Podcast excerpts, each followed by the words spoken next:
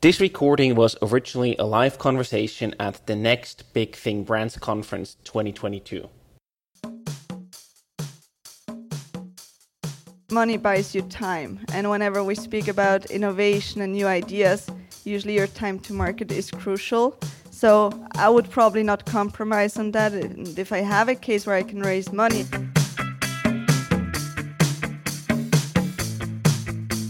Welcome to the Swisspreneur Show, a podcast about startup stories and learnings from experienced entrepreneurs. Here's your host, Silvan.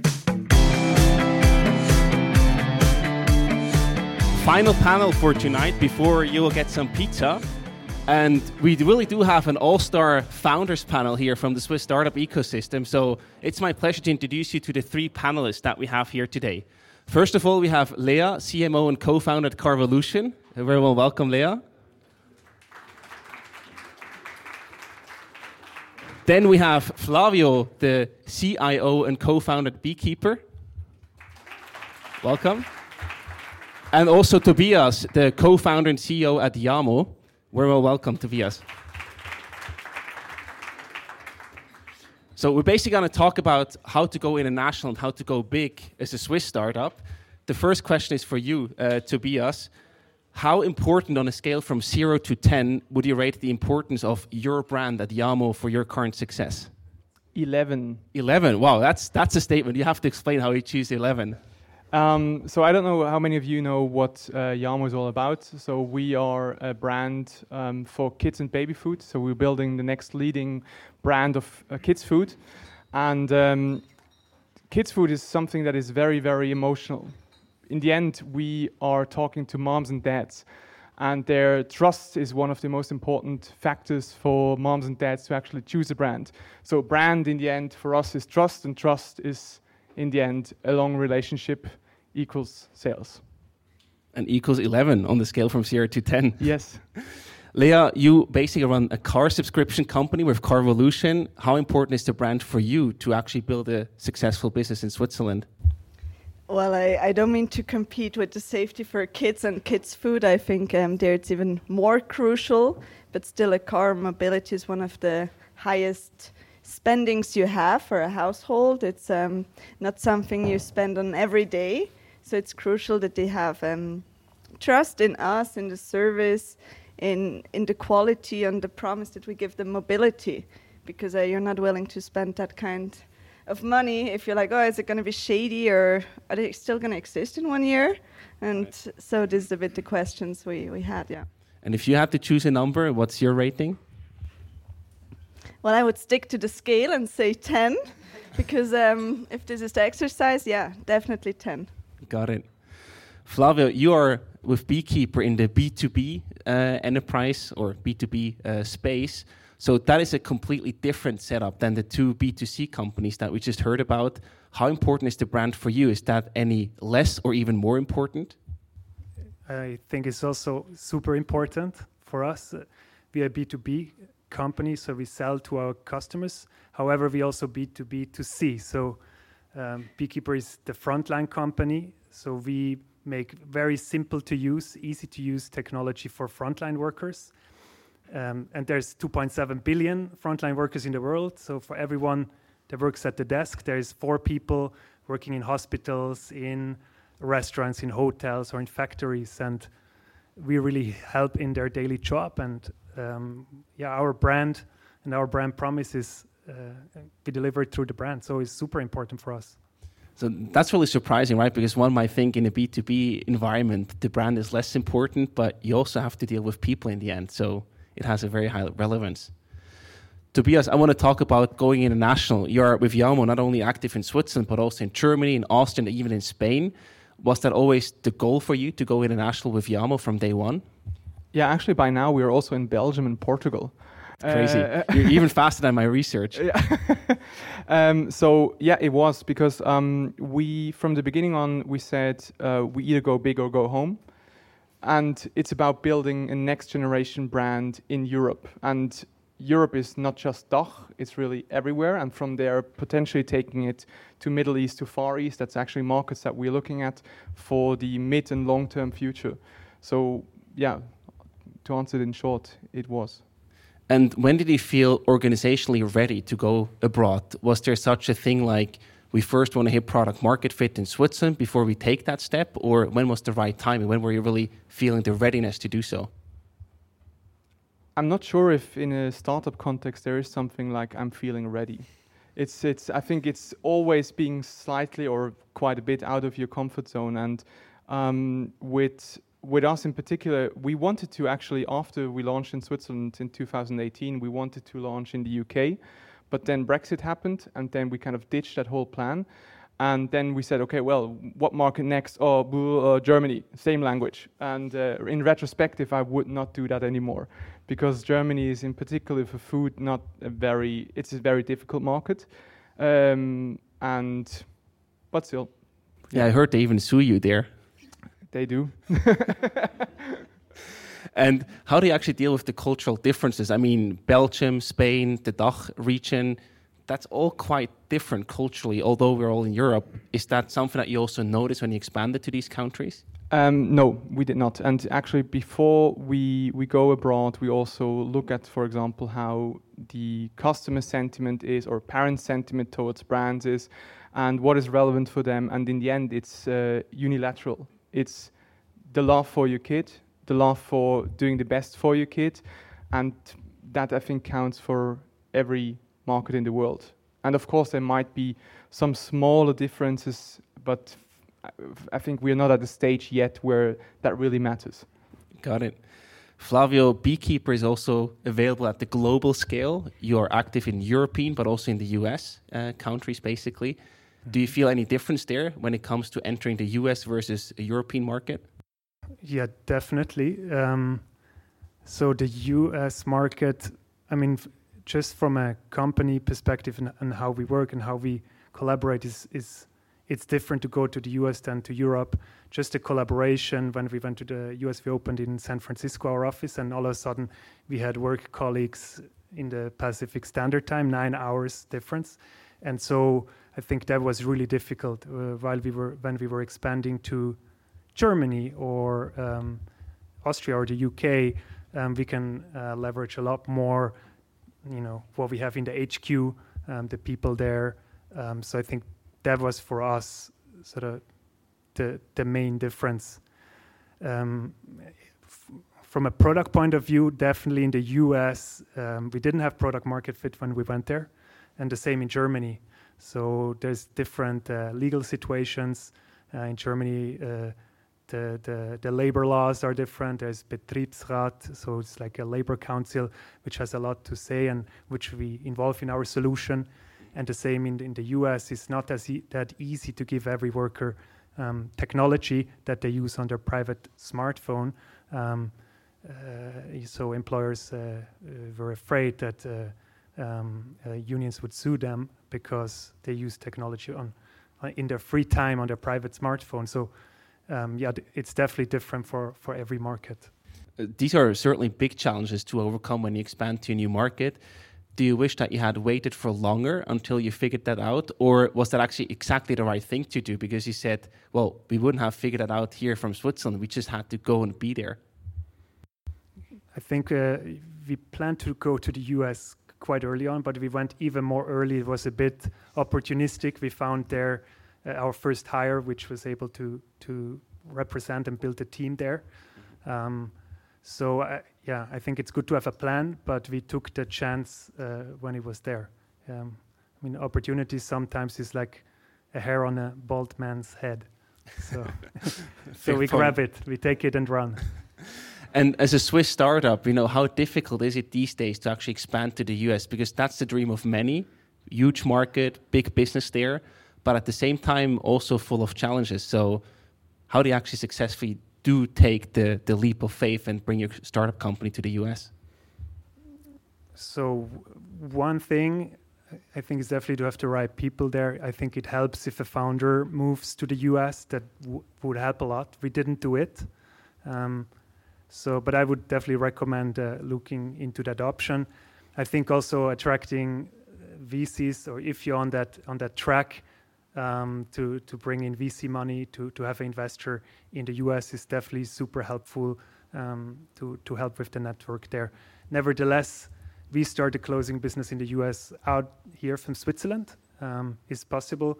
We started closing in Canada, and with that customer reference, we expanded into the US.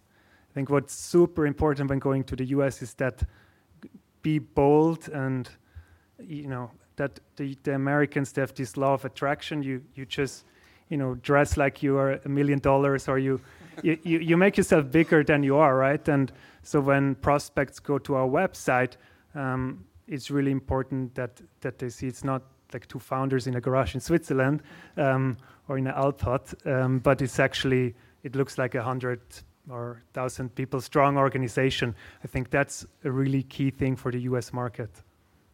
Absolutely. Now, I also want to talk about the Swiss case, of course, Léa. You were founded in 2018. You grew to the largest car subscription company here in Switzerland. What does it actually take to scale in Switzerland to do a really good job here and build a sustainable business here in Switzerland? Well, I guess it needs some time, right? Um, it's not that we are a one year company. And even in Switzerland, I mean, you said you didn't feel too many cultural differences. If I think about our Roman, they are very different. So even then, you need to, to think about that. But in Switzerland, I think it's everything but this crazy boldness of we are a one million whatever company. I think here it's uh, more this the Swissness, being down to earth, being local. I think this is what Swiss people like. And yeah, we're a consumer case kind of. So we had to align with that. And at the end, cars, especially, it's something people talk about. Mm-hmm. So what it means, you need to deliver. Like you can't compromise on quality because people are going to talk about how bad it was, and this goes faster than the good experience. So there, we just had to always put the clients first and go the extra mile. And yeah, also with cars, even in Switzerland, you need to solve logistics. It's an execution game. It's a two tons that need to move at the right time to the right person. Tires need to be there. So it's not. Switzerland sounds so small and so tiny. It's not when you do it with cars. I can imagine. And even with the different languages, as you mentioned, it can feel like you're building an international company within the same country, right? Exactly. And this is like we wanted to take the Swiss market all for us. So right. we said, yeah, we're going to do it in three languages. There's no compromise on that. So if we wanted to leave Switzerland, it couldn't be that complicated, right? You already did the, the exercising at home. Yeah, think about it sometimes. right. At the same time, Switzerland is also quite a small market, right? You have renowned investors like Redalpine, etc., um, in in your company. So they certainly did look at the business case, but were you ever afraid or you know scared that the Swiss market might be too small for what you have to offer, and you do need to go international one day? Well, I think if any one of the investors would have been scared, they wouldn't be our investors today. Um, I mean, if you look into the car market, it's 300,000 newly enrolled cars every year. It's not a small potential. And we came to the conclusion that uh, focus is what we need to become the one dominant player, to stay the one dominant player in Switzerland. And if you do the whole calculation, it turns out to be something highly interesting. And I guess this is why we're around, or we have the investors we have today. And do you even think about going international, or is that something that you don't even map out on the potential roadmap?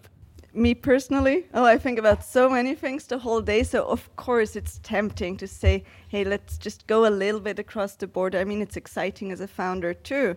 But I think this is then the, the consistency you need to say, hey, but the focus here is going to pay off. But yes, these discussions happen. It's important to have them, to be aligned about them but at the end, um, I think we're on the right path, staying like at home in Switzerland. Is it sometimes very difficult to say no to the international path? Well, it's not difficult because it makes sense to stay here, but it's still tempting to, to see another country, another market, to compete with the brands there. I mean, for me, it would be exciting, but it's not a smart decision. So, got it. So, I want to bring it also back to you guys, to Tobias first before you said there was no cultural difference from or like challenge in that regard from the con consumer for the customer perspective did you experience that from an internal perspective? When you hire local employees or work with local employees that you face cultural challenges or differences there to that you have to deal with? Um, so far we have not hired people outside of switzerland so we are all based here in switzerland in zug. However we are now a um, group of 40ish people from 14 different nationalities So we do have a lot of different backgrounds, social uh, social backgrounds, um, people with different experiences, um, and I think that that mix really helps a lot when you go abroad because there is always something else on the table that somebody would bring on. And how was that for you, Flavio? Because you do hire people in the US. Is that a challenge that you faced along the way? So no matter in which country we are, our sort of culture, our, our, our core values, they, they are the same. Um, so I think we hire for, for cultural fit through those core values. And obviously, sort of the local adaptations of the culture, our Krakow office or our Berlin office, our Oakland office, they, they are a bit different. Um, usually there's just a few people initially. So there they have ideas what they want to do. Um, uh, they, they, like to do game boarding, the engineers in, in Krakow, or like board games, um, or just other initiatives that they like to do. So I think a lot of these more local adaptations to the culture they happen bottom up. And usually, when we, we reach a certain number of employees in a location, there will be an office manager which also supports the team to to put sort of the local ceremonies and routines and, and culture, the grassroots initiatives into place there. Yeah, that makes a lot of sense. I think that's a great best practice to to learn from, mm-hmm. basically. I also wonder when you went international, were there any things that you had to find compromises that you didn't expect before? You know, I could imagine when you say we want to open a new office, then you might need more funding, for example, so you get more diluted with your company. Just one example, but maybe you have other examples where you say, hey, these were some tough compromises that we faced when going international. Yeah, difficult question. Um, I think definitely not compromise on the people. I think that's really important so if we talk about where we wouldn't compromise, and maybe I can think of something where we compromised, but I think like uh, hiring processes or just how you hire, that's really important to not, you know, there's just a few people there. It's okay if just one people, one person interviews a, a new new starter there. I think it's important to to screen uh, the people well and, and make sure they are fit. A compromise, hmm, this is, this is difficult at least not a conscious compromise. Yeah. That's also a good sign. Do you want to add anything to that, Tobias? but we don't hire internationally. but I wanted to ask you as a follow-up question because you basically hire in Switzerland only. Um, you as well, Tobias. Is that more difficult for you because then you also have quite a limited talent pool, right? Well, I cannot really compare it, right? But um, from what I hear and see, I think the war for talents is on fire, regardless of where you hire. So there also we spoke about the brands before, and um, going through this four years with Carvolution, I realized how much easier hiring becomes or recruitment when you have a certain brand. But at the very early stage, it's tough. People don't know you, they don't trust you, they don't know if it's going to work, how good is the product. They want to have job security and still follow a vision. So I think, and also hiring, finding really these talents is one of a, key um, everyday thing for the founders because at the end it's them going to execute it to a, to a certain extent and so I think hiring it's it's difficult and we actually we have hired people from Germany but I don't know how complicated it was at the end. Okay, fair point. Mm. You mentioned this brand, the importance of the brand. Did you consciously work towards that brand by saying, hey, we have a PR strategy, we really have the brand in place that we want to build? Or, which I can imagine also happens, was it just like we have to stay long enough in the market so people start to recognize us, see us multiple times to then also have this brand reputation? Well, I, of course, uh, I'm very focused on building a brand. It's more faced in, in terms of consumers because uh, we need to sell, we need to grow. Um, but it's nice if then you realize that you became a brand that people want to work for. So it was more like a side effect, but I think we have also, for example, in our sales team, a lot of previous clients. So you start understanding those dynamics and I think at the end, a cool brand for the consumer is also usually a cool brand to work for. Of course, you need to pay corresponding salary or compensations. But um, no, we didn't really have like this employer branding stuff. But there was no master right plan behind it. Yeah. Fair point. I also want to address uh, questions to all three of you. Let's start with you, Tobias. Would you prefer to scale through bootstrapping or through VC money if you could freely choose? So um, and and both has the same outcome, or because then then it's, it's easy, yeah. but do you have a personal preference for either of the two? A very difficult question because I think it's it's so different. Um, of course, it would be fantastic if you could just grow a company by yourself with your own money and without um, giving away any bit of it. Of course, that's I think it should be and would be everybody's dream. But in reality, when you want to build something in a relatively short amount of time, and I think that's in the end what all startups or most startups are about, building something from zero to somewhere in a very condensed time of you can't do it without. And um, and I think it of course it puts a different thing to it because it's not just yourself that you're accountable to, but other people as well, mm-hmm. um, which is very very important. And then again, um, I think it is also it's something you can actually be proud of that you're you're in that in that very tiny fraction of all companies in the world that is able to do that for a short period amount of time because in the end a traditional VC looks at, I don't know, 1,000 to 3,000 cases a year. They invest in below 1%. Yeah, you're one of those below 1%. So you need to kind of make it work. we hope you're enjoying the episode. If you're an entrepreneur looking to raise your first round and would like to learn more about the fundraising process, check out our free fundraising masterclass with Pascal Koenig and Sophie Lamparter available on our website. With videos, text breakdowns, and lots of free resources, Pascal and Sophie take you through the entire fundraising journey in 10 exciting phases. Learn more at swisspreneur.org forward slash fundraising. Flavio, how is that for you? I mean, you obviously also have VC money. Yeah, so we went the, the route to, to raise money. I think both can be good. Um, for us, it was important that we can stay master of our destiny. I think, you know, thinking about VCs or investors coming in and you giving away a, a shares, mm-hmm. um, you become less master of your destiny. I think that can only really happen when um, I think the same like you uh, recruit employees. It's important to also uh, looking for cultural fit with VCs. We actually had to turn down once uh, in a round a, a term sheet that was already signed. We were in the due diligence, but we needed to turn that down and, and find a, a plan B. Um, so I think that's also there important. Um, and what was the other thing? Well, um, also kind of over promise and under deliver.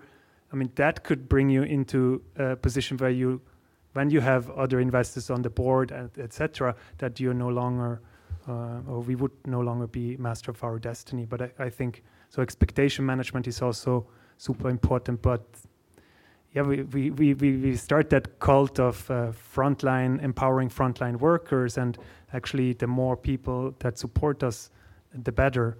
Um, so we are really hip, happy to continue the journey with, with investors. Great. And Léa, of course, you also have investors on board. So is that also your preferred way of doing business? Well, I, I don't know yet haven't tried both, but uh, for Carvolution at least it was the only option. Otherwise, there there would have never been any car on the street. But yeah, I think time or money buys you time, and whenever we speak about innovation and new ideas, usually your time to market is crucial. So I would probably not compromise on that. And if I have a case where I can raise money and we like to think that it's only money when you go to a VC, but it's network, it's trust in your brand, it's helping you on so many parts. I would try to get that money, and also it, I believe, also it gives founders a certain confidence in, in their idea in their business when they manage to raise. And I think you need this confidence when you really want to start to to sell whatever B2C, B2B, whatever the market is. So, and I also enjoy enjoy this process of raising rounds. So it's challenging, but then you like you think, okay, now it's done, it's signed, now it's over, and then it's actually when it starts. Because once you have the money, you have to do the best out of it, and this is when, yeah. Then you have to deliver, right? Exactly. You have to go to work. exactly. So fundraising is of course only one part. It's also about hiring the right talent to then make your company go bigger and scale. If you had to choose one thing that helped you to hire and attract the best talent, what would be like your secret tip or your best practice to share?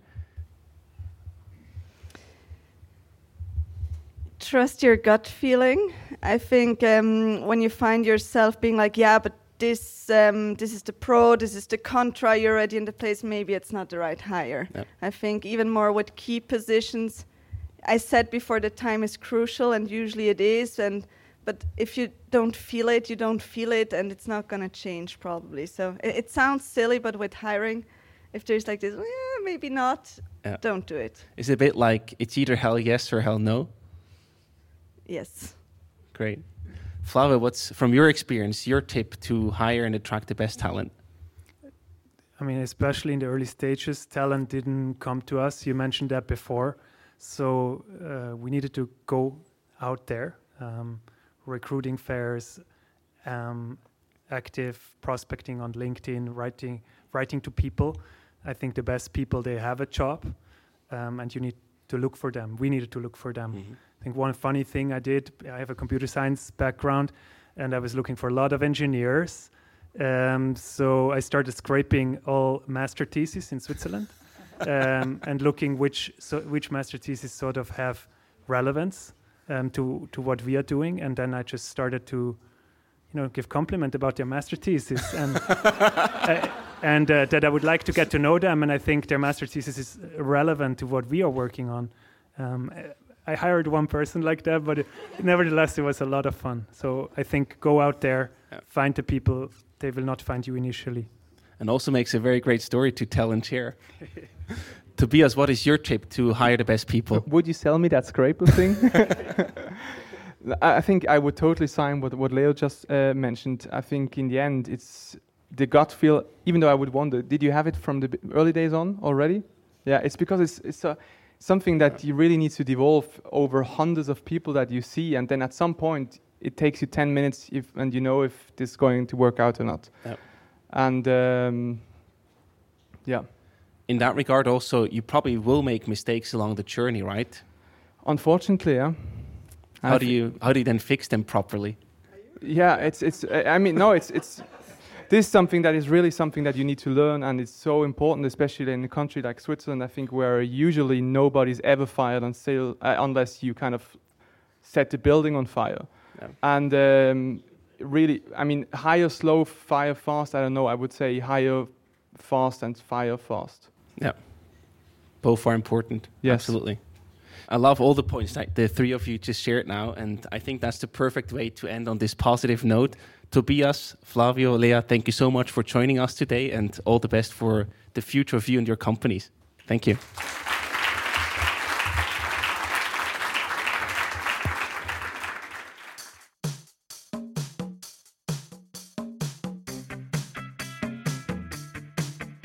We hope you enjoyed today's episode. If you did, you can support us by rating our show on Apple Podcasts. This way, we can reach an ever growing number of aspiring entrepreneurs.